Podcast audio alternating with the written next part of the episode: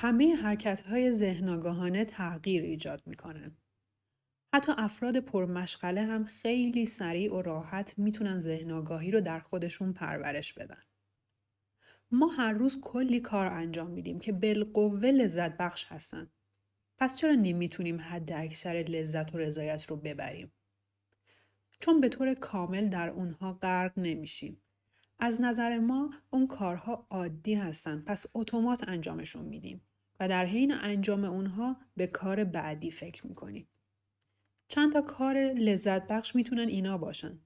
غذا خوردن، نوشیدن، بازی با بچه ها، به موسیقی مورد علاقه گوش دادن، ناز و نوازش کردن حیوان خونگی، هموم رفتن و یا در آغوش گرفتن عزیزانمون.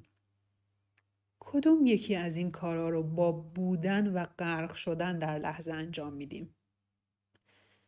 از دنیای پرسرعت امروز این القا رو دریافت می کنیم که وقت نداریم یک کمی صبر کنیم و از جزئیات زندگی نهایت لذت رو ببریم.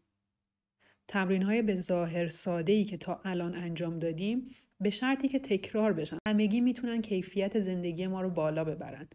این تمرین ها می‌تونن همون لحظه هایی رو برای ما رقم بزنن که امروز به خاطراتش نگاه می‌کنیم و لبخند می‌زنیم.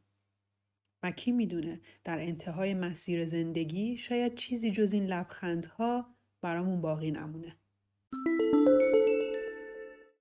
شاد و در لحظه باشید. اله اکبری